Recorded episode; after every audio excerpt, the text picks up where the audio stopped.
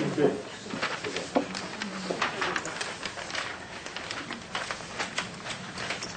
חשבתי שלא יכולתי להעביר שיעור בנושא שיר השירים בשבוע שחל בו חג הפורים, אז uh, החלטתי לכתוב שיעור קצת אה, משלב את העניין, אבל הוא לא נכנס ממש לעניין של שיר השירים.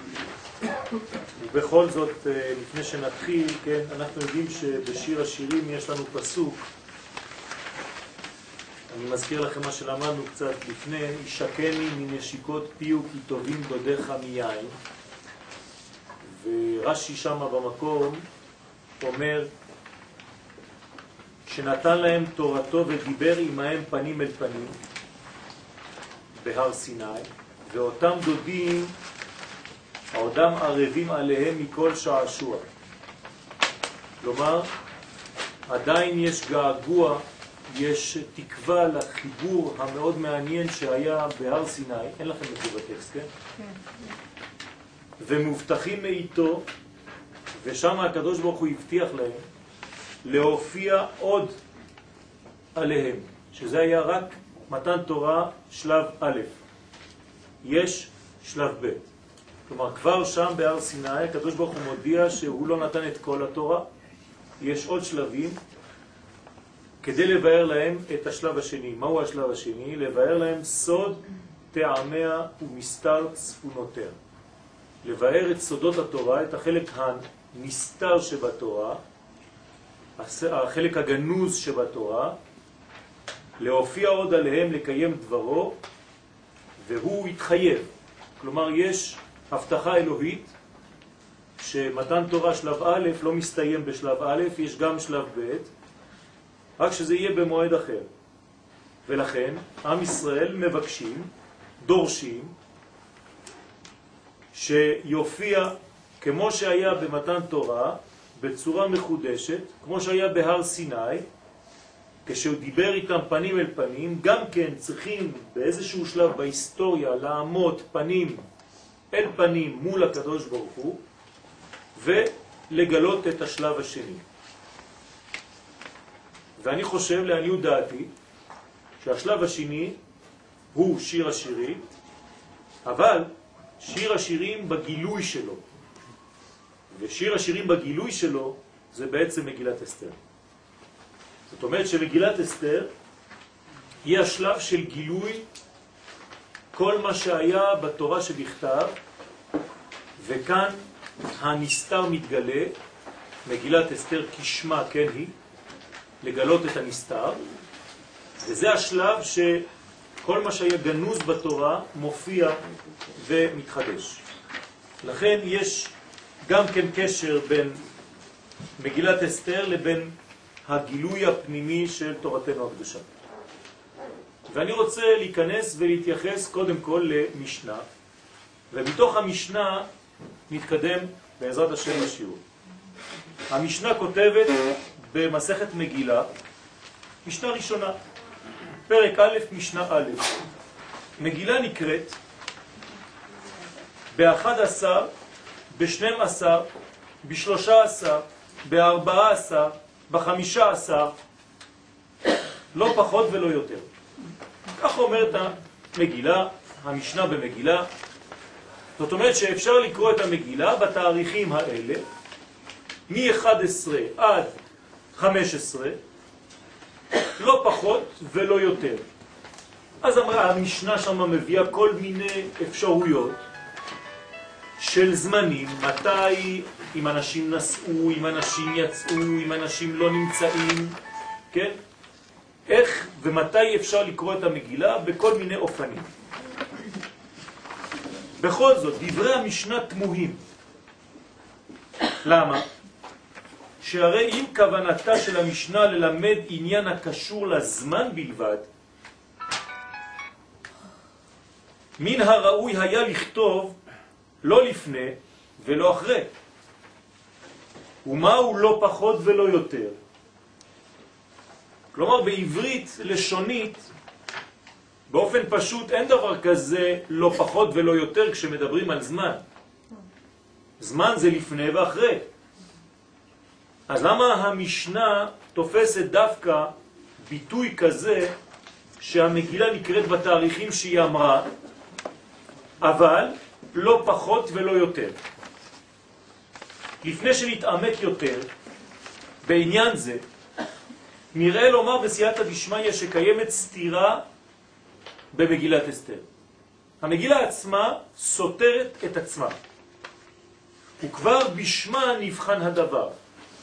איך אפשר ששני דברים יהיו בדבר אחד, ושני דברים סותרים? מצד אחד אתה אומר לי מגילה, שזה סוד גילוי, מצד שני אתה אומר לי הסתר. כן? אז איך אתה מגלה את מה שנסתר? אם זה נסתר, זה לא יכול להיות מגולה. ואם זה מגולה, זה כבר לא נסתר. אז מה זה מגילת אסתר? איך שתי מילים חיות ביחד, זאת ליד זאת, ואתה אומר לי שתי מילים, ואנחנו רגילים לומר כאילו שזה שם של משהו.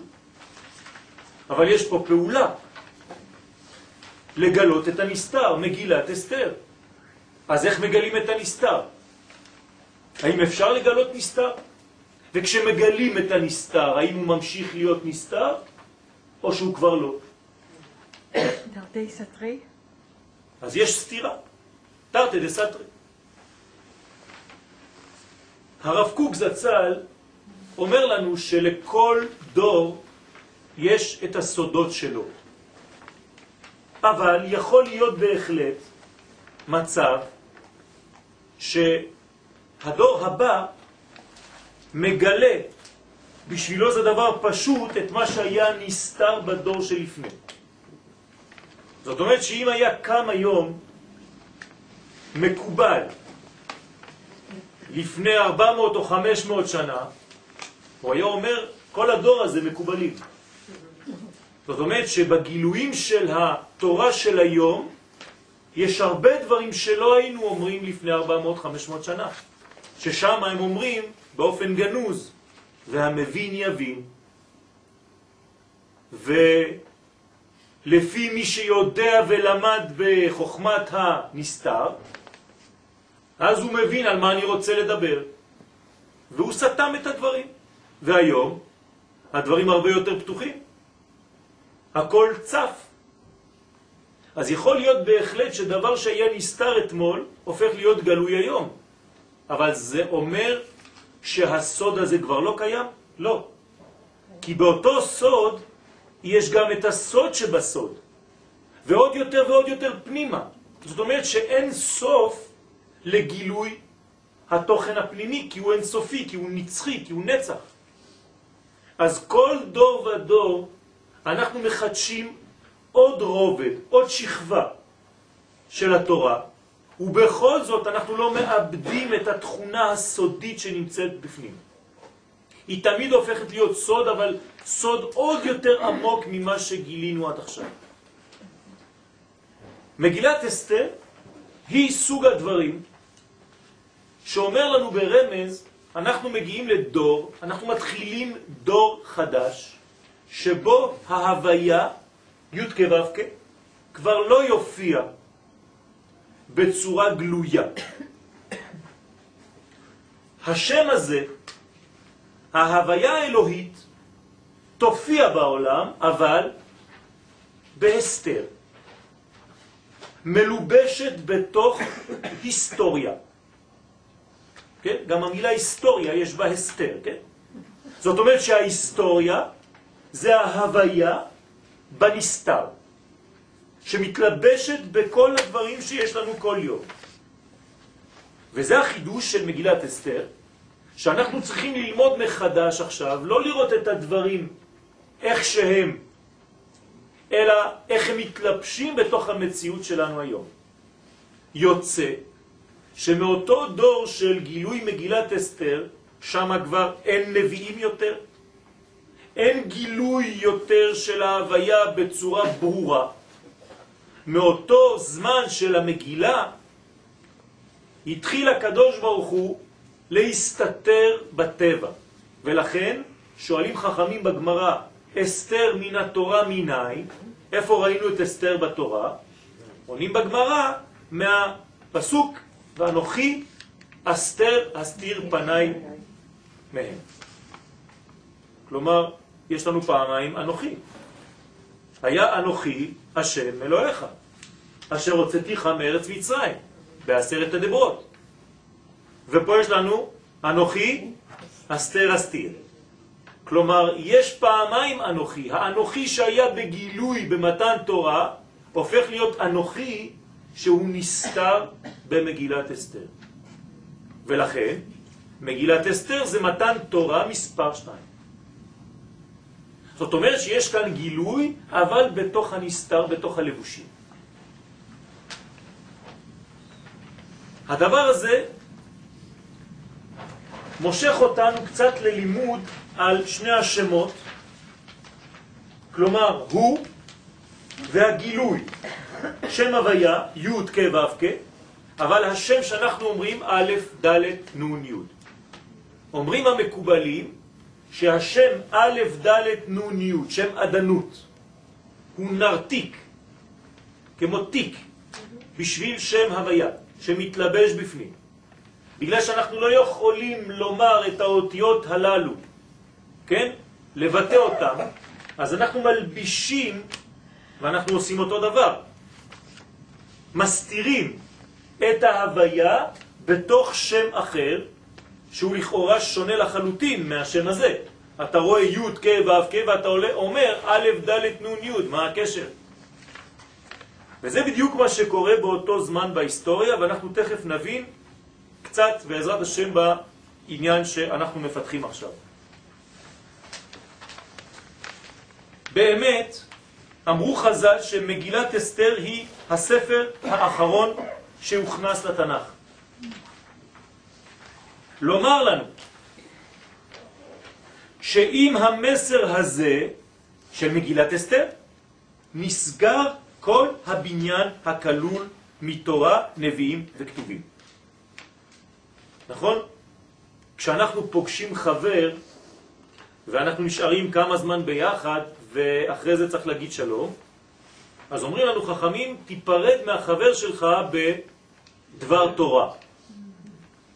כדי שישאר רושם של המילה האחרונה שדיברת איתו לפני שהלכת. תמיד צריך לסיים באיזה משהו שהוא שייך לקודש. כי הזיכרון האנושי תופס תמיד את המילים האחרונות.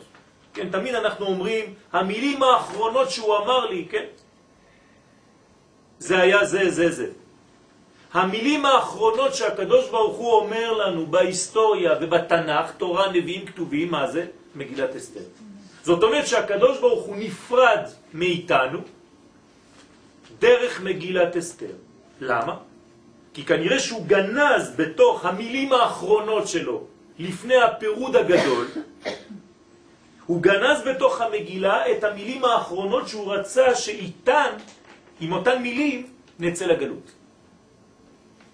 זאת אומרת שמאז עד הבניין אנחנו נשארים בראש שלנו, ברושם, עם המילים האחרונות שקיבלנו מהאהוב שלנו. וזה נקרא מגילת אסתר. כלומר, אם אני רוצה עכשיו להיות חכם, אני חייב ללמוד את מגילת אסתר ולדעת מה הקדוש ברוך הוא רצה לרמוז לי שבשביל זה הוא דווקא סיים את כל הדיבור שלו בסגנון כזה. ומה זה אומר לי? עכשיו אנחנו קצת מבינים יותר. הוא אומר לנו ברמז, מהיום אני כבר לא אדבר איתכם בצורה גלויה וברורה. אתם תצטרכו ללמוד לקרוא אותי בין האותיות, בין המילים, בין החדשות, בין האינפורמציה, בין ההיסטוריה, בין כל מה שיקרה לכם בכל יום ויום אתם עכשיו צריכים לעשות עבודה מחודשת, והסימן שזה הדבר האחרון שאני נפרד מכם, ואני גונז את כל כולי בתוך הסגנון הנקרא מגילת אסתר. וכשנתבונן בסגנונה של המגילה, מה זה הסגנון הזה? חייבים אנחנו לומר שיש מסר בבחירה הזאת לסיום התנ"ך.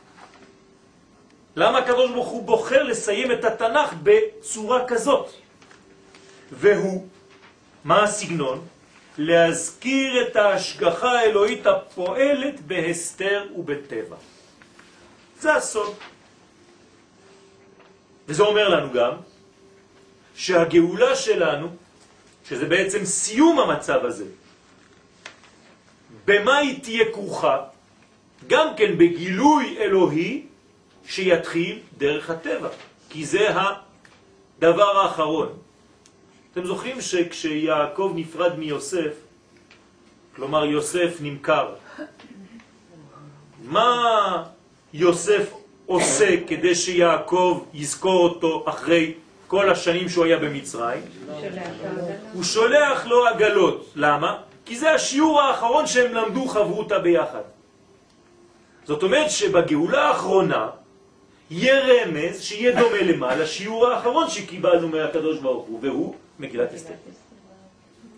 ולכן, כל המועדים בטלים לעתיד לבוא, חוץ ממגילת אסתר. למה? כי זה הסגנון בדיוק שהכי הכי קרוב לגאולה שלנו היום. ואני מסביר את זה קצת יותר ברור. הגאולה שאנחנו התחלנו אותה היום חייבת לעבור דרך הסתרים. דרך היסטוריה ולפעמים דרך היסטריה. כן? זאת אומרת שאנחנו בלבושים אלוהיים, ורק מי שיודע לגלות את האסתר, מגילת אסתר, אז הוא יבין איך הקדוש ברוך הוא היה בכל שלב ושלב של המגילה.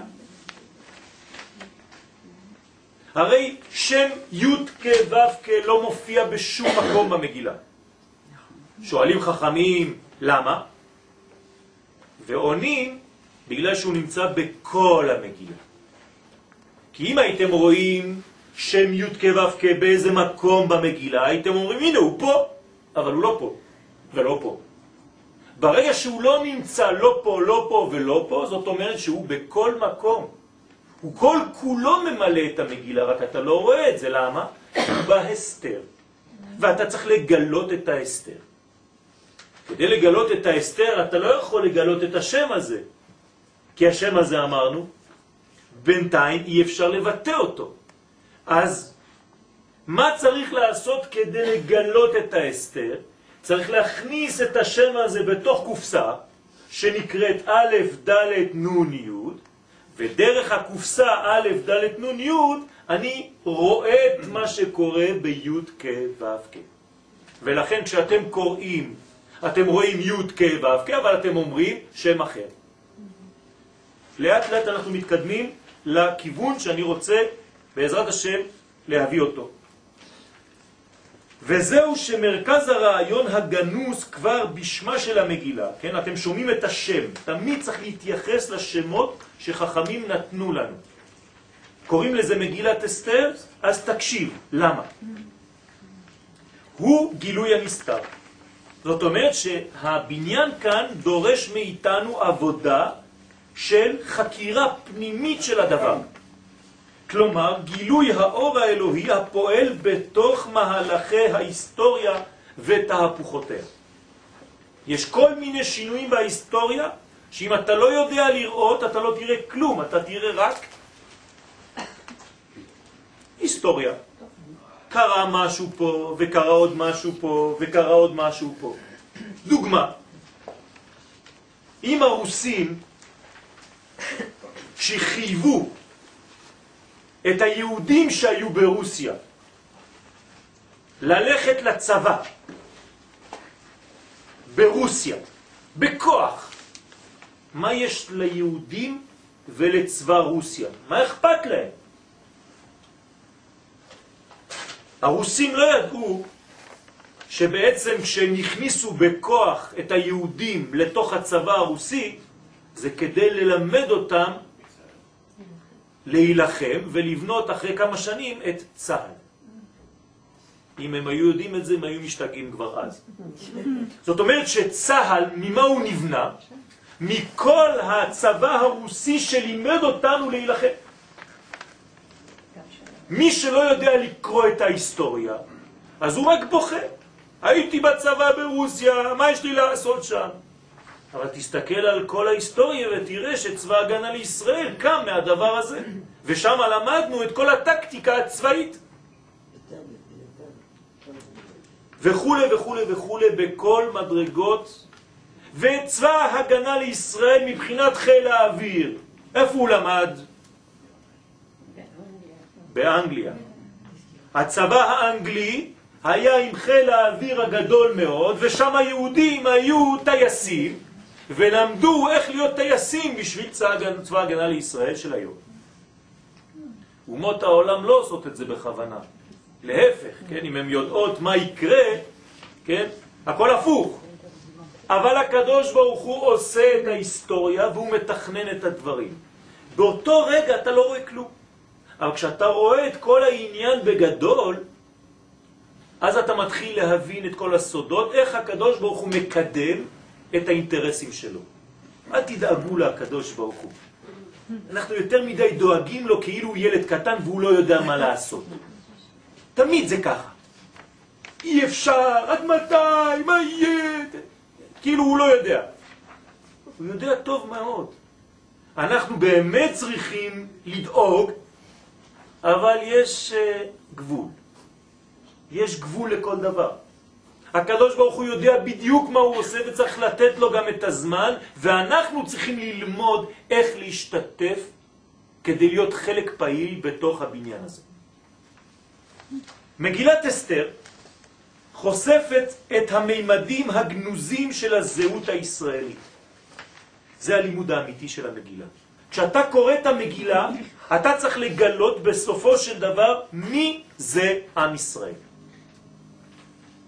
ונראה להוסיף שהזמן המתאים לאותה חשיפה הוא פורים. זאת אומרת שהזמן הכי מתאים לחשיפה הזאת, לגילוי הזה, הפנימי שלנו, של הזהות שלנו, זה יום פורים. וכשהעולם החיצוני והגלוי מאכזב, זאת אומרת שאין לנו כבר מה למצוא מעולם הגוף החיצוני, אז באופן אוטומטי אנשים חוזרים לאט לאט וחודרים פנימה. זה מה שקורה בעולם היום. האנשים מאוכזבים מהעולם החיצוני, מהעולם הפשוט, מהעולם השטחי, ונכנסים יותר ויותר כדי לגלות את הרובד הפנימי. וזה בדיוק מה שאנחנו עושים בפורים. למה אנחנו שותים בפורים? כי אנחנו רוצים לחשוף, להוציא לאור את הפנימי הגנוז בתוכנו. ועל זה אומרים נכנס יין יצא סוד. איזה סוד? איזה סוד אתה רוצה שייצא? זה לא רק שתתחיל לגלות סודות בסעודה של פורים. יש לי חידוש, שמרתי את זה בשביל פורים. לא. נכנס יין יצא הסוד של הנשמה הזהותית שלנו. כלומר בפורים עם ישראל מגלה באופן אינטואיטיבי, קולקטיבי, מי הוא באמת, ואיזה כוח יש לו, ומה היחס שלו בינו לבין הקדוש ברוך הוא. וכשאתה רוצה באמת לקלות את הדברים הכי פנימיים, תשתדל תמיד שזה יעבור דרך שמחה ולא דרך עצבים. ולכן בפורים זה קל יותר, אפילו יותר קל מיום הכיפורים. כי ביום הכיפורים אתה מגיע בפחד, אתה מגיע ברעדה, אתה מגיע במין הכנעה כזאת, אתה לא אוכל, אתה, אתה מת. לא אוכל, לא שותה, מתלבש בלבן כמו בקבר, עד 120, ואתה בעצם מגלה את הקדוש ברוך הוא דרך המוות. בפורים אתה מגלה את הקדוש ברוך הוא דרך החיים. אתה אוכל, אתה שותה, אתה מתלבש בצבעים, אתה חי, אתה בעולם של טבע, בעולם של חומר, ואתה מגלה את הגנוז. מה יותר גדול? אומר הזוהר הקדוש, פורים יותר גדול מכיפורים, כיפורים זה כמו פורים. זאת אומרת שהאידאל האלוהי זה לא פור, כיפורים. זה פורים. איך אומר הזוהר הקדוש? יש קטן ויש גדול, ומי נתלה במי? הקטן תלוי בגדול. אה, אם אני אומר אני כמו אבא שלי, אז מי יותר גדול? האבא. אז אני כמו. אה, כפורים, כמו פורים. אז כי פורים זה הקטן, ופורים זה הגדול. כלומר האידאל האלוהי זה לא גילוי של הקדוש ברוך הוא דרך המוות, דרך הביטול, אלא דרך הבניין כאן בעולם הזה. וגם בבניין כאן בעולם הזה, דרך האכילה ודרך השתייה, אתה יכול להגיע לעד דלא ידע. מעניין.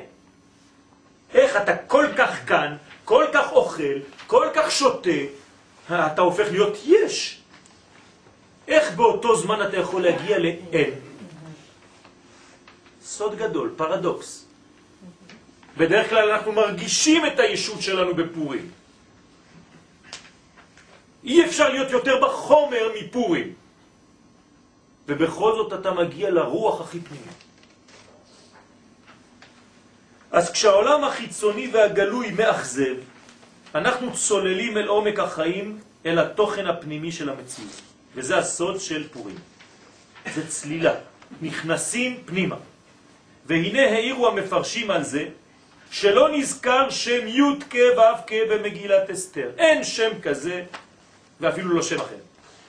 ונראה לומר, בסייעתא דשמיא, שעצם זה ששמו שהתברך אינו מופיע במקום זה או במקום אחר במגילה, בא לציין דווקא את הימצאותו בכל המגילה כולה, מתחילתה ועד סופה. דווקא בגלל שהוא לא ממוקם במקום ספציפי. אז אנחנו עכשיו הולכים קצת יותר עמוק. זה הופך להיות אפילו יותר גדול ממה? מהתורה עצמה.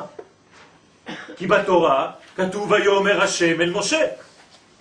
אז אתה רואה את השם בתחילת הפסוק, יותר מאשר בסוף הפסוק. במגילת אסתר, בגלל שאין את ההופעה של השם, זאת אומרת שכל המגילה זה השם בעצמו.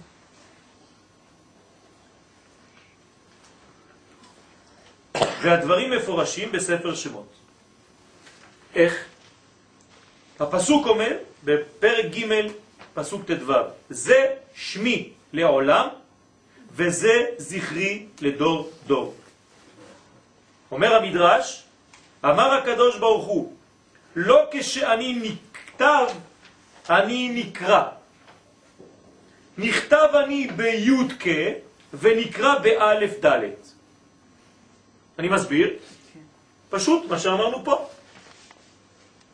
לא אומרים החכמים זה שמי לעולם. מה זה זה שמי? השם שלי זה זה. אבל לעולם, תשימו לב איך כתוב לעולם, בלי ו', זאת אומרת, להעלים. זה שמי שאתם לא יכולים להגיד אותו כי הוא נעלם.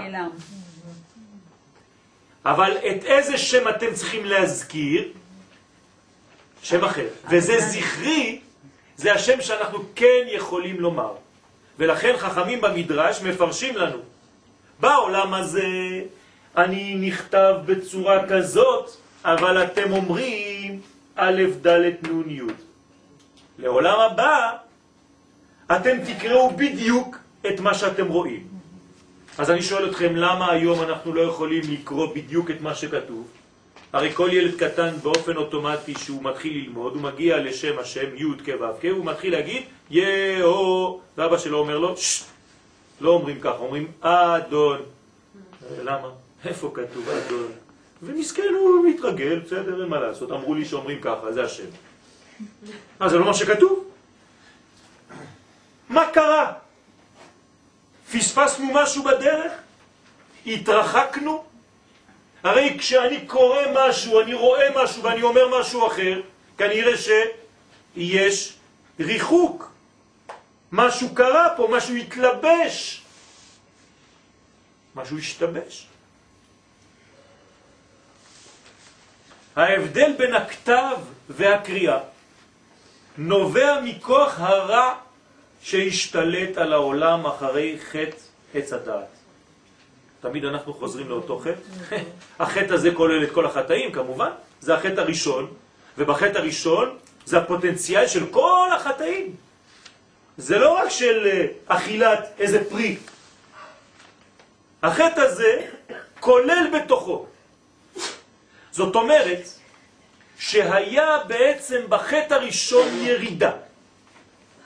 ירידה ממה? מהמדרגה האלוהית למדרגה של כיסוי. זאת אומרת ששם עדנות זה כיסוי, זה נרתיק, זה מידת הדין,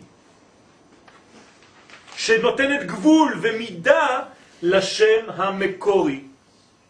בגלל שהשם המקורי אי אפשר לומר אותו עכשיו, הוא יותר מדי חזק, צריך להסתיר אותו בינתיים. ולכן הוא לא מתגלה במגילה, כי הוא נסתר בתוך כל המגילה. ומאז, מאותו חטא, נעלמה הקריאה המקורית. אי אפשר לקרוא את השם. וזאת כדי למנוע יניקת החיצונים מן ההערה שיוצאת מן ההוגים את השם ככתבו. כלומר, אם היינו אומרים היום את השם כמו שהוא כתוב פה, חז ושלום הייתה יניקה לכוחות של קליפה חיצוניים שבאים ומנסים לגנוב את האור האלוהי שיורד לעולם. אז מה עשה הקדוש ברוך הוא? גנז אותו, זה האור, שהוא גנז לצדיקים לעתיד לבוא. מי כן יכול להגיד את השם הזה? הכהן הגדול רק ביום הכיפורים. ואיפה? בקודש הקודשים. זאת אומרת, זה דבר מאוד מיוחד של כמה שניות. אתה לא יכול לעשות את זה רק כשאתה חוזר לאן? לשורש, לפנימי, פנימי, פנימי, פנימי, קודש הקודשים, ביום הכיפורים, שזה כמו פורים, עם הכהן הגדול שהוא האיש הכי פנימי בעם ישראל, אז הוא יכול להגיד את השם בדיוק כמו שכתוב. למה? כי הוא באותו מעמד נמצא איפה? בעולם הבא. הוא כבר לא בעולם הזה. ושם בעולם הבא אפשר לומר. אבל בזמנים שלנו זה יום אחד בשנה. כלומר שיש שני אופנים בגילוי השם בעולם. המקור הנראה ואינו נזכר, זאת אומרת רואים את זה אבל לא מזכירים אותו בפה, דהיינו שם י' כו' והגילוי הנזכר בפה, והוא שם א' ד' נ' י'. נראה לומר כי השם י' כו' מבטא את אופן הפעולה הנסתרת של בעל הבירה. כלומר, כשאני רואה את י' כו' אני יודע שהקדוש ברוך הוא נמצא, אבל הוא גנוז, הוא עושה את הכל אבל אני לא רואה, והשם שאינו כתוב, ובכל זאת נזכר, א', ד', נ', י', זה להפך, מבטא את אופן פעולתו הנגלית. שמתם לב? הקדוש ברוך הוא פועל, אבל הוא מתגלה בכיסוי. למה הדבר דומה? לנשמה שלנו ולגוף שלנו. מי פועל את כל הפעולות? הנשמה, אבל היא משתמשת דרך הגוף. ואם אתם עכשיו חוזרים הביתה, תגידו, ראינו את יואל, אבל אתם לא תחשבו על הנשמה. אתם תזכרו את הגוף. מעניין. למרות שהדבר הפועל האמיתי זה רק הנשמה, כל מה שאני עושה, כל התנועות האלה, אף פעם לא יד עשתה את זה לבד. כן, תשימו יד על השולחן, היא לא יכולה לזוז. זאת אומרת שכל מי שעושה תמיד, כל רגע, זה רק הוא. אבל בגלל שאתם רואים את הנרתיק, את הכותנות עור, אז אתם חושבים שהחולצה שלי זזה. החולצה שלי לא זזה, אני מזיז אותה. וזה העולם שלנו היום. כלומר, מה זה העולם שלנו? עולם שאנחנו מתייחסים יותר למה שאנחנו רואים בעיניים, מאשר לאמת הפנימית. ויום אחד בשנה אומרים לנו, אנחנו חייבים לגלות שזה לא סתם ככה. אל תשכח שזה בפנים שמתגלה בחוץ. ולכן בפורים אנחנו עושים פעולות חיצוניות, כגון אכילה ושתייה, אבל אנחנו רוצים לגלות את הסוד שעושה את כל הבניין הזה. עכשיו אנחנו חוזרים למשנה שלנו. התחלנו את השיעור במשנה. והוא סוד המשנה. הנה המשנה שלנו. מגילה נקראת. מה זה מגילה נקראת? אני מתרגם לכם מיד את המילים של המשנה במילים שלי. כלומר, מה שאפשר לקרוא ולהזכיר בפה, בפה מלא, כלומר מגילה נקראת, אני אומר לכם, תגלו את מה שאפשר לגלות, כן, זה נקרא, נקרא זאת אומרת בפה, המבטא את הפעולה הגלויה של הבורא בעולם הזה, זה נקרא מגילה נקראת, גנוז, איפה זה? בסכום הימים הנזכרים. כלומר, תעשו את חשבון הימים. מה אומרת המשנה? מתי אפשר לגלות את המגילה? כלומר, לגלות את השם הזה? בי' א', י' ב', י' ג', י' ד' וט' ו'. כמה זה במספר? שם אדנות, 65. זאת אומרת, אנחנו חוזרים לשם שלמטה. אומרים לנו חכמים במשנה ברמז, הכל בצופת, זה קוד. מגילה, אתה רוצה לגלות את השם הזה. אז היא נקראת ב-11, 12, 13, 14, 15. זאת אומרת, ביחד 65 שם אדנות. אתה לא יכול לגלות את זה אם אתה לא עובר דרך המספר 65. ולכן כותבת המשנה שבימים אלה דווקא מגילה נקראת. כלומר, שימים אלה הם גילוי מה שנסתר בשם הוויה, אבל מתגלה דרך שם א', ד', נ', י'. מגילה נקראת. אז אל תחשבו בראש שלכם סתם מתי קוראים את המגילה. לא, מגילה נקראת, פסיבי.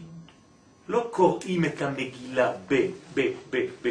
מגילה נקראת, למה? כי בעצם זה לא השם המקורי, זה השם המקורי, אבל היא נקראת ככה. היא מלובשת. עכשיו אנחנו מבינים למה המשנה אומרת אחר כך לא פחות ולא יותר, כי כבר עכשיו אנחנו יודעים שלא מדובר על זמן, אלא על מספרים. אם זה היה עניין של זמן, המשנה הייתה צריכה לומר לא לפני ולא אחרי. אלא בגלל שהמשנה אומרת לא פחות, זאת אומרת לא פחות מהמספר הראשון. מה זה המספר הראשון? 11. אז מה זה פחות מ-11? 10. ולא יותר מכמה? מ-15. כלומר, 16. 10 ועוד 16, 26 שם הוויה. זאת אומרת שהמשנה פה באה מגלה לנו סוד גדול. אם אתה רוצה לגלות את השם בעולם הזה, אתה חייב לגלות אותו בשם אדנות. וזה 11, 12, 13, 14, 15. ותיזהר, בינתיים לא פחות 10 ולא יותר, 16, 26 שם הוויה, אי אפשר. בהמשך המשנה, לא פחות ולא יותר, דהיינו לא פחות מ-11, כלומר י' ולא יותר מט"ו, כלומר ט"ז, כי סכום המספרים האלה עולה למספר שם י' כ' ו'. לא פחות ולא יותר. איזה משנה פשוטה. כן, כמה שנים אפשר לקרוא את המשנה הזאת בפשט ולהישאר, כן, מתי מותר לקרוא את המגילה, יש לך מלא ספרים של הלכות, קוראים את המגילה, טה טה טה טה טה טה טה, לא לפני לא, למה אתה לא מדייק? תדייק, יש פה דברים כל כך פנימיים. אתם רואים מה זה פורים? גם בתוך מסכת מגילה במשנה, חכמים מגלים לנו סודות איך צריך להבין את מגילת אסתר. הכל בקוד. מי שאומר שהתורה לא חכמה, אוי ואבוי, כן? ללמדנו שכל מהלך המגילה הוא בעצם גילוי הניסים הגדולים שהם י' כ' ו' כ', אלא שזה דרך התלבשותם בטבע בסוד השם א' ד' נ' י'. אז אל תבוא להגיד לי, אה, קרה במקרה שזה שם עשה את מה שהוא עשה והשני קרה זה. לא, זה שם אדנות, אתה רואה רק את שם אדנות. אבל אני מבקש ממך להתחיל לקרוא את השם הזה שנמצא בפנים. זה מה שקורה באמת. דרך אגב, כשאנחנו מחברים את שני השמות, אנחנו מגיעים ל-91, שזה הגמטריה של אמן, של מלאך, של סוכה. כן, הרבה סודות יש בזה. כי אתה מחבר את העולמות, את העולם הגנוז ואת העולם הגלוי, את הנשמה ואת הגוף, את השמיים ואת הארץ, את הגבר ואת האישה. כן. והדנות זה המסכה? כן. שם אדנות זה המסכה. זה התחפושות של פורים. זה הכיסוי. אז כולם מתחפשים בפורים, כן? מסכות, רעשנים, בגדים, מה זה? שם אדנות. אבל אתה שותה יין ומה אתה מגלה? את שם הוויה. דרך שם אדנות. אז תמיד כשכתוב את ה-י"ק ו"ק, אז זה תמיד קוראים בתורה, כשקוראים, קוראים הוויה, אדנות. א', ד', נ', י'. אבל את צריכה לדעת שזה י' כו' ולכן את רואה משהו. כלומר, מה אסור לעשות? לקחת את שם אדנות לבד ולשכוח שזה בעצם שם הוויה. ולכן המקובלים, מה הם עושים? הם מכניסים שם בתוך שם. י' שמים את האלף, ה' שמים את הדלת, ו' שמים את הנון, וה' שמים את הי'. אז אתם רואים ככה כתוב בסידור. שני שמות אחד בתוך השני. להזכיר לך מה קורה באמת, כי אסור לך להפריד ביניהם, אוי ואבוי. כי אם אתה מפריד, מה קורה? אתה אדם שלוקח את המסכה ואומר, הנה, הנה זה האמת. חטא העגל, עשו להם. עגל מסכה. כלומר, לקחו את המסכה וחשבו שזה המקור, השורש. הם לא מבינים שזה טעות גדולה. פעם אחת אה, רציתי לבדוק כמה זה בגמטריה עגל. יצא לי בדיוק אוסלו. עגל מסכה, מסכה אותיות הסכם, הסכם אוסלו, עגל מסכה.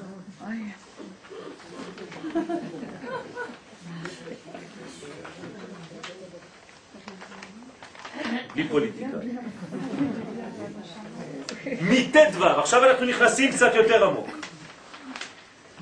בינתיים זה היה רק הקדמה. כן, לא. עכשיו אנחנו יותר עמוק. אני חייב, יש לכם זמן, השיעור קצת יותר ארוך מכרגיל אולי. אני מצטער אם אתם, מי שרוצה לצאת יכול. אני לא כועס. עכשיו אנחנו בחודש.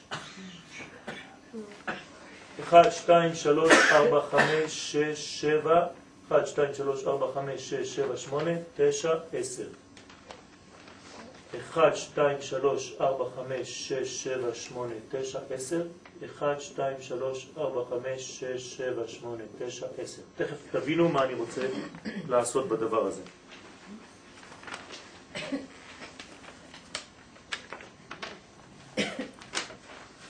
וקריאת המגילה בי"ד באדר הוא אחרי ג' ימי הגבלה. נכון? מתי אנחנו קוראים את המגילה? ב-14 לחודש. נכון. 14 לחודש. זה אחרי שלושה ימים של הראשון. אמרנו שהמגילה נקראת בי"א. זאת אומרת, למה זה מזכיר אותנו, מחזיר אותנו? מתן תורה. לפני שקראנו, לפני שגילינו, לפני שהקדוש ברוך הוא התגלה, היו שלושה ימים שקדמו. זה אותו דבר, תשימו לב, אנחנו במתן תורה מספר שניים. אחרי שלושה ימי הגבלה, שהיו צריכים להפריד בין איש לאישה, אז י"א, י"ב וי"ג ממש, כמו שהיה לפני מתן תורה בסיני, לקיים מה שכתבו חז"ל, הדר קיבלוה בימי אחשורוש. מה זה הדר קיבלוה? על מה הם מדברים? על מתן תורה, שעכשיו קיבלנו את מתן תורה שכבר נתנו לנו אז. לקח לנו אלף שנה, אבל בסופו של דבר, כן, התחלנו קצת להתפכח אז מה זה ולחזור. הדר? מה? הדר? הדר, מה זה הדר? חודש הדר אולי? לא, לא, לא, הדר, באלף, ההדר. אה? בארמית מה זה הדר? שוב פעם, שוב, כן? הדרן עלה. אה, הדרן. זאת אומרת שאנחנו, כן, גם מהדרים, אבל שוב פעם, לא, שוב, אדר. כן, בה', לא באלף. ובנוסף לזה, עכשיו אנחנו נכנסים קצת יותר לעומק. הביטוי שהזכירה המשנה לא פחות ולא יותר בא לרמוז על סוד עמוק ובסיסי בעניין החודשים בכלל ובעניין חודש אדר בפרט. כלומר, אני עכשיו מתעסק בלא פחות ולא יותר, לא רק מה שאמרנו עכשיו. כי בכל חודש 30 יום, ולא רק מן הסיבה המדענית שתתייחס אך ורק לשאלת האיך, כלומר, איך יש בכל חודש 30 יום, ולא לשאלת המה, או למה. ותאמר בפשטות, כן, לפי המדע, שהוא משך הזמן הדרוש ללבנה כדי שתשלים הקפה אחת סביב כדור הארץ. יפה מאוד, בראבו, אבל למה? למה הקדוש ברוך הוא עשה שהלבנה תעשה סיבוב של כל כדור הארץ במשך 30 יום? למה זה ככה? מה יגידו המדענים? הם לא שואלים את הלמה, הם אומרים איך. אני רואה, נקודה. אני הולך לסימפטומים, זה מה שאני רואה, זה מה שיש. אוקיי. אלא מדוע זה קורה באופן זה ולא אחר? זה כבר שאלה קבלית. אם אתה רוצה לשאול שאלה קבלית, איפה אתה הולך? לזוהר. ספר הזוהר בא ויגלה לנו את הסוד. התשובה נמצאת. עכשיו שאלתי שאלה פשוטה, כן? למה יש בעצם 30 יום בחודש? ועכשיו אנחנו נראה בדיוק איפה ממוקמת פורים בתוך כל הימים האלה. לאט לאט. התשובה נמצאת בספר הזוהר הקדוש, ששלושים יום בחודש קשורים לבניין משולש. זאת אומרת שהעולם הזה חייב להיות בבניין משולש, הקדוש ברוך הוא ברא את העולם בבניין משולש. וזה הבניין של העולם הזה, שהוא חייב להיות במשולשים. למערכת מאוזנת של ג' קווים, זאת אומרת שלושה קווים, קו אחד שהוא ימין, אז הקו הימני אני עשיתי אותו פה למעלה, זה נקרא ימין, קו שמאל זה התחתון, זה כבר צריך להגיד עליו קדיש, ובאמצע עשרה ימים, עשרה ימים, עשרה ימים, חודש.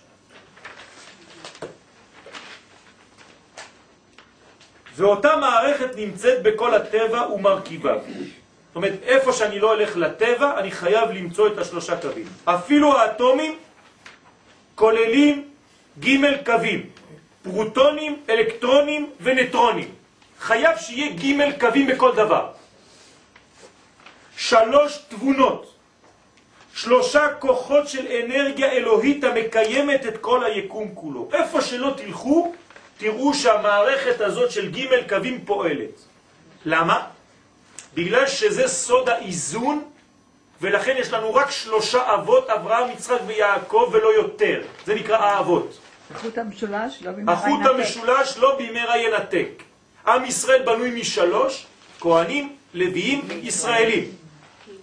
התורה, תורה, נביאים, כתובים. התורה ניתנה בחודש השלישי, ניסן, אייר, סיוון. לבן השלישי, מרים, אהרון, משה. ביום השלישי, שהוא היה שבת באותו זמן, אמרנו עכשיו, שלושה ימים, וכו' וכו' וכו', הכל משולש בתורה. תמיד. זה כלל גדול מאוד. המשולש הזה הוא בעצם הבסיס הכי חזק בכל היקום, כי בעצם משולש זה עיגול. כן? זה הסוד של כל העולם. איך בונים עיגול? על ידי שלוש נקודות שבתוך המשולש, הם בונים את כל העיגול. אז יש פה רמז גדול, ואני לא נכנס לכל הפרטים של עיגולים ויושר, אבל מי שקצת למד מתמטיקה, כן, הבניין הזה כבר מובן מאליו. כמובן שכשאתם רואים את זה בדו-מימד, זה, זה עדיין קטן, אבל זה הופך להיות תלת-מימדי, כלומר יש לו נפח. ואז המשולש הזה הופך להיות מין פירמידה כזאת משולשת, טוב, אסור לי לגמרי. יש דברים שאי אפשר. אוקיי. לא.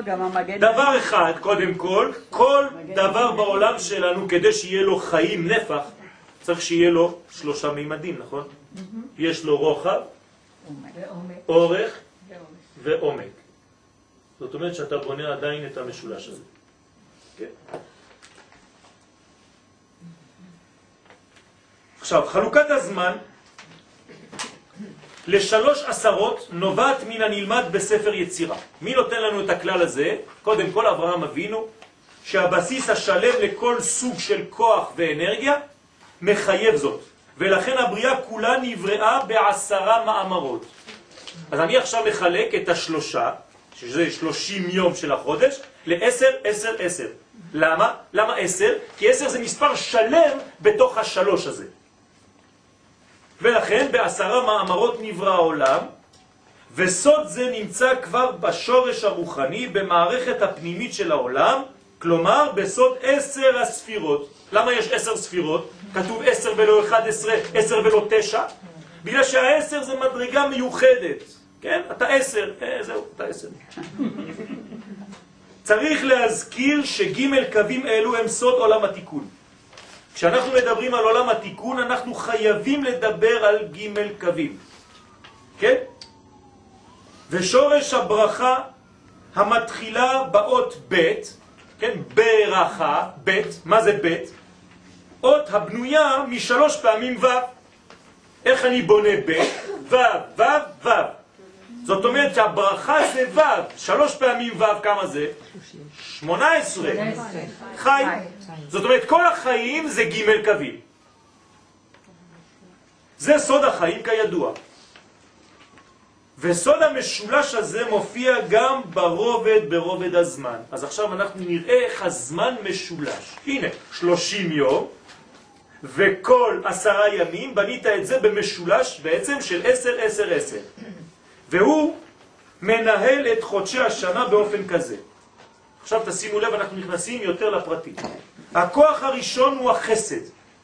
כלומר, שלושה קווים, לא אמרנו, אבל אנחנו עכשיו אומרים, החלק הראשון נקרא חסד, זאת אומרת נתינה, השפעה. החלק השני גבורה, קבלה, צמצום. והחלק השלישי תפארת, איזון. החלק הראשון הוא החסד הנמצא בימין, אצלנו למעלה. והוא משדר את החיוביות. זאת אומרת, כל הכוח הפוזיטיבי. אני נותן, אני מייצר, אני בונה, אני מוציא מעצמי. התפשטות, נתינה, השפעה. והחסד הזה שולט מתי בחודש? בעשרה ימים הראשונים של החודש. אז תמיד בעשרת הימים הראשונים של החודש, תמיד יש חסד. עכשיו אנחנו בימים הראשונים של החודש? עדיין, נכון? כן. מי שולט? החסד. נכון, עשרת ימי תשובה. עכשיו אתם יכולים להבין ולעשות את כל החשבונות של כל הזמנים, כן? זה העניין של השיעורים, נכון. והוא שולט בעשרת הימים הראשונים של החודש השייכים לו. הכוח השני הוא קו שמאל. מה זה קו שמאל? אני לא לוקח את הימים הבאים, אני הולך לימים האחרונים של החודש. כן? זאת אומרת, אצלנו השורה התחתונה. שבא ללמד על צמצום הנתינה. כלומר, אי אפשר רק לתת, צריך לדעת עד מתי לתת, עד איפה לתת. כי אתה נותן יותר מדי, זה כבר לא טוב. אז אתה צריך מערכת בדיוק מול עשר של חסד, עשר של גבורה. על כל גבולותיה, על הגבורה ועל המידה, על ההתכנסות, על ההתמעטות, הפך מהחסד הנותן והפותח והמשפיע. צד הגבורה שולט בעשרת הימים האחרונים של החודש. עכשיו אנחנו מגיעים לצד השלישי, וזה המאוזן. הכוח השלישי הוא סוד קו אמצעי, אצלנו פה. הרמוז בספירת התפארת. תפארת זה רפואה, נכון? אותיות רפואה זה אותו דבר. כי הרפואה זה להיות תמיד באיזון של כל המדרגות. וזה כוחה של הרפואה הדורשת איזון ואמצע. ניטרליות והרמוניה בין כוח החסד, כלומר בין מה שאתה רוצה לצאת, לצאת, לצאת, לבין רגע, רגע, רגע, רגע. זה הרפואה. אתה אדם בריא כשאתה יודע את הגבול לבין כוח הגבורה. קו אמצעי מגשר ומחבר בין המגמות הקיצוניות של הימין והשמאל, המתנגדות זו לזו. כוח התפארת שולט בעשרת הימים האמצעיים של החודש. עכשיו אנחנו נכנסים לברכה. המפתח לברכה נמצא איפה? באמצע, חייב, נכון? תמיד הקדוש ברוך הוא מתגלה רק באמצע, תדעו לכם. באמצע זאת אומרת במרכז. למשל, עם ישראל נקרא אמצע היקום, מבחינה של עמים. ארץ ישראל נקראת אמצע העולם. לא בגלל שאם תיקח סרגל תראה שהיא באמצע, מרכז. בגלל שהיא מרכזו הרוחני והמחשבתי של הקדוש ברוך הוא. אם אתה עומד במרכז מחשבתי, זאת אומרת שאני חושב עליך כל היום. בסדר? אז זה נקרא מרכז, זה אמצע. המפתח לברכה נמצא תמיד בכוח האיזון בין ההשפעה והצמצום, בין החיובי והשלילי, בין האיש והאישה. תשימו לב, איפה השכינה אמרנו? ביניהם. נכון? זאת אומרת, באמצע, תמיד באמצע. בין השמיים ובין הארץ. איפה הברכה? לא בשמיים ולא בארץ. בחיבור של שמיים וארץ. בין העולם הבא לבין העולם הזה. כן? אנחנו לא רוצים רק עולם הבא, אנחנו רוצים עולם הבא איפה? בעולם הזה. תשימו לב, מי שרוצה עולם הבא, חז ושלום, אז הוא הולך וקופץ.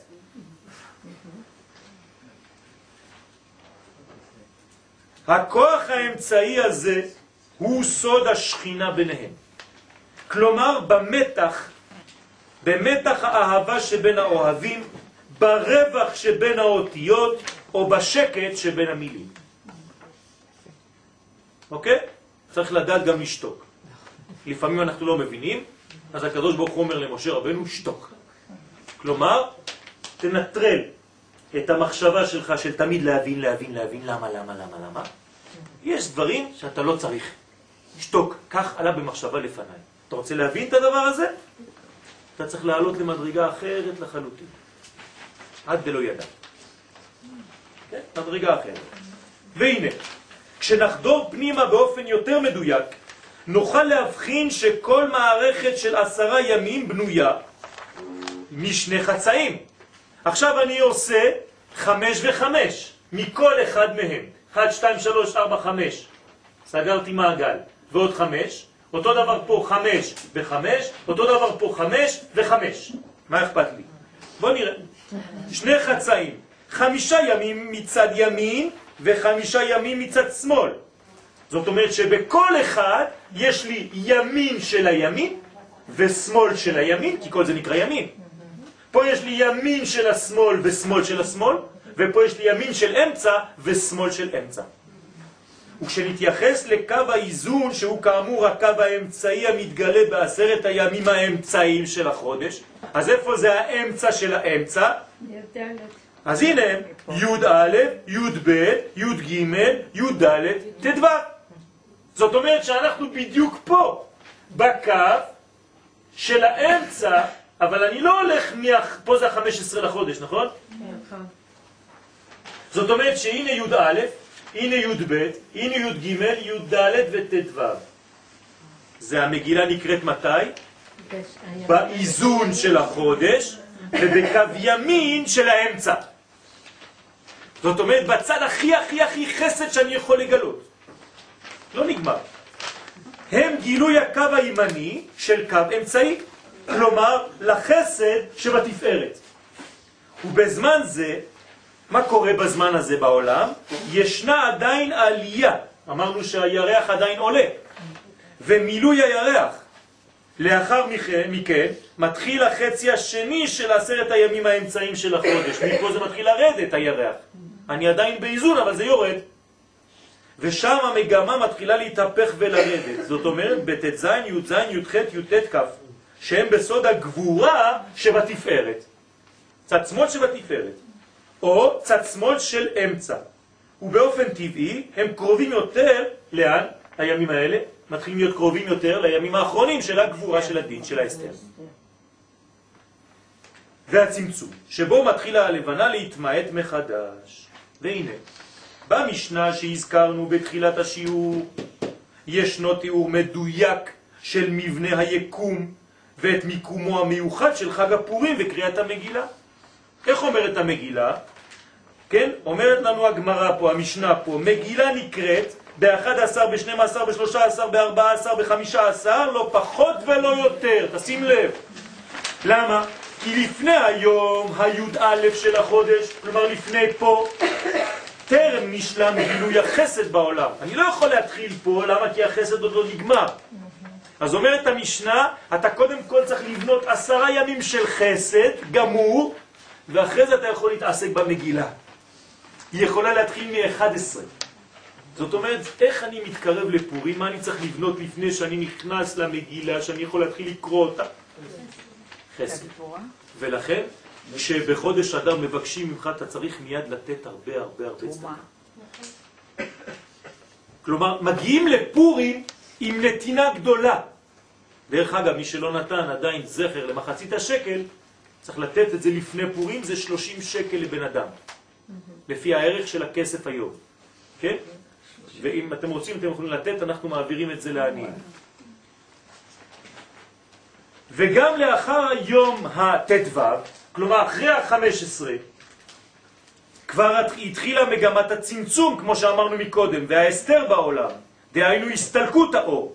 ואשר על כן, אז אני לא רוצה את כל זה, אני לא רוצה לא לפני ולא אחרי. הקדוש ברוך הוא אומר לי, הנה, בחרתי לך חמישה ימים שהם בדיוק המקום שאתה צריך להתנהג שם, תעשה את כל העבודה שלך שם. על כן, על מנת להיות ברגע הנכון של החודש, ולגלות את מלוא עוצמתו של אדר, הנה מיקמו חכמים את קריאת המגילה בימים הכי מאוזנים והכי חזקים. בצד הימני של החלק האמצעי של החודש. איזה יופי, חכמים דואגים לנו, כן, הם יודעים מה הם עושים, כמו הקדוש ברוך הוא. הוא יודע עוד יותר והוא אמר להם בדיוק. אז אנחנו, אם היינו צריכים להגיד מתי לקרוא, היינו יושבים שם ואומרים, טוב, מתי אתה הולך לטיול? לא, אז מחר, מחרתיים. יש פה מנגנון חכם מאוד. והנה, עוד יותר מזה עכשיו. מתי היה הנס של פורים? הנס התרחש ביום י"ג לחודש אדר. הנה, אני קורא לכם במגילת אסתר, פרק ט', פסוק א', וב-12 חודש, כלומר בחודש ה-12, הוא חודש אדר, באיזה יום? ב-13 יום בו, אשר הגיע דבר המלך ודתו להעשות ביום אשר סיברו אויבי יהודים לשלוט בהם. מה קרה באותו יום? ונהפוך הוא. אשר ישלטו היהודים המה ושונאיהם. כלומר, מתי היה ההפיכה? ביום 13, 11, 12, 13. או, זה יפה, אני באמצע של האמצע של החסד של התפארת. תשימו לב איפה זה ממוקם. כלומר, שעיקר נס פורים היה באמצעיתם של חמשת הימים שבצד הימני של עשרת ימי החודש האמצעי. ובלשון המקובלים, עכשיו אתם מבינים איך המקובלים חושבים, הם היו אומרים לך ככה, אמצע דימים דאמצע. ככה כתוב, אמצע דימין דאמצע, ככה אומרים חכמי הקבלה. ואתה לא מבין על מה הם רוצים לדבר. עכשיו אתם קצת רואים יותר בפשטות, לקחתי באופן פשוט את המגילה, כי ככה רואים את הדברים. זה מה שאני עושה לכם עכשיו, המקובלים עושים כל בוקר. יש להם מפה גדולה של כל הימים של כל השנה. והם יודעים בדיוק, בתוך השנה הם מחלקים את כל השנה לימים, לחודשים, לזמנים ולספירות. ולכן הם יודעים בדיוק מהי הספירה המדויקת של עכשיו. ויגידו לך שהיום אתה בחסד שבתפארת שבנצח שבהוד שביסוד שבמלכות שבתפארת שבהוד. יש לך שורה שלמה שזה באחד, אחד בתוך השני, כמו איזה בובה רוסית, אחד בתוך השני, ואחרי זה הם אומרים לך, טוב, מה שעה עכשיו? אז עכשיו אתה בשעות של הבוקר, אז השעות של הבוקר זה חסד, ממנחה זה כבר גבורה, אז אתה עכשיו בתפארת שבשעה השלישית, ופה איזה מלאך שולט, כי אנחנו בשעה כזאת, אז המלאך ששולט בשעה הזאת נקרא טטטי טטטה, והוא שולט על השעה הזאת, ופה נפתח דבר כזה, ועכשיו צריך ללמוד בדיוק את זה.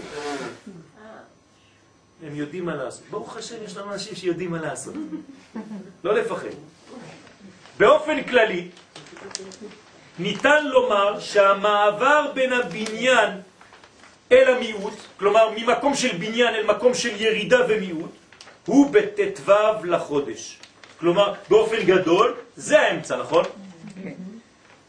דווקא מתגלה האיזון הנפלא בין הזכר והנקבה. זאת אומרת, פה מה קורה? הירח מלא. אנחנו רואים ירח מלא פה, דווקא, ב-15, כן? לפי תורת הסוד, הכי טוב להתחתן מתי? מראש חודש עד ה-15. זה מה שאומרים המקובלים. אתה רוצה להתחתן, שהחתונה שלך תהיה חתונה חזקה, תמיד תכוון, כן, יש 15 יום, זה בסדר, לא כולם לקחו את האולמות. 15 יום הראשונים של החודש, תעשה את זה.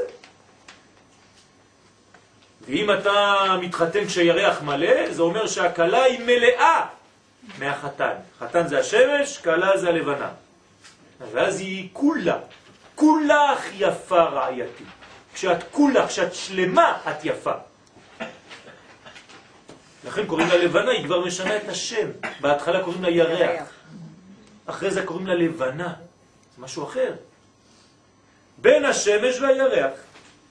והסיבה מבוארת בספר הזוהר הקדוש. הזוהר אומר, כיוון שהוא היום בו המלכות מקבלת וסובגת את מלוא עוצמתו של זה, כלומר יש חיבור בין זעיר אנפין ומלכות, בין הקדוש ברוך הוא וכנסת ישראל, דווקא ביום הזה. כלומר, יום ט"ו לחודש, כתבתי לכם בסוגריים, הוא זמן הייחוד בין הקדוש ברוך הוא וכנסת ישראל, ובאותה עת הם מתמלאים מאורו התברך, כלומר אנחנו, עם ישראל, כמו הירח, כמו הקלה, מלאים מהאור של הקדוש ברוך הוא מתי? בט"ו לחודש. ונראים הוא והיא, הקדוש ברוך הוא ואנחנו, שלמים. מה זה שלמים? לא רואים הבדל אפילו. מי שלא מבין איזה גודל הירח והשמש, הוא אומר, הם באותו גודל. קח ילד קטן, תגיד לו מי יותר גדול, הוא אומר לך אותו דבר. בתכלית השלמות, כמו שהיה בתחילת הבריאה, שני המאורות הגדולים. זה הסוד. ובפירוש הדבר הוא שהמלכות שמסמלת את בחינת מידת הדין בדרך כלל, כלומר, מה זה מלכות? דינה, הנה, שם דינה דמלכותא, דינה. זה מידת הדין בדרך כלל. כמו שכתוב דינה דמלכותא דינה, הנה בעת הייחוד, כן, דרך אגב, בגלל זה האישה היא נידה. זה אותו סוד, כן?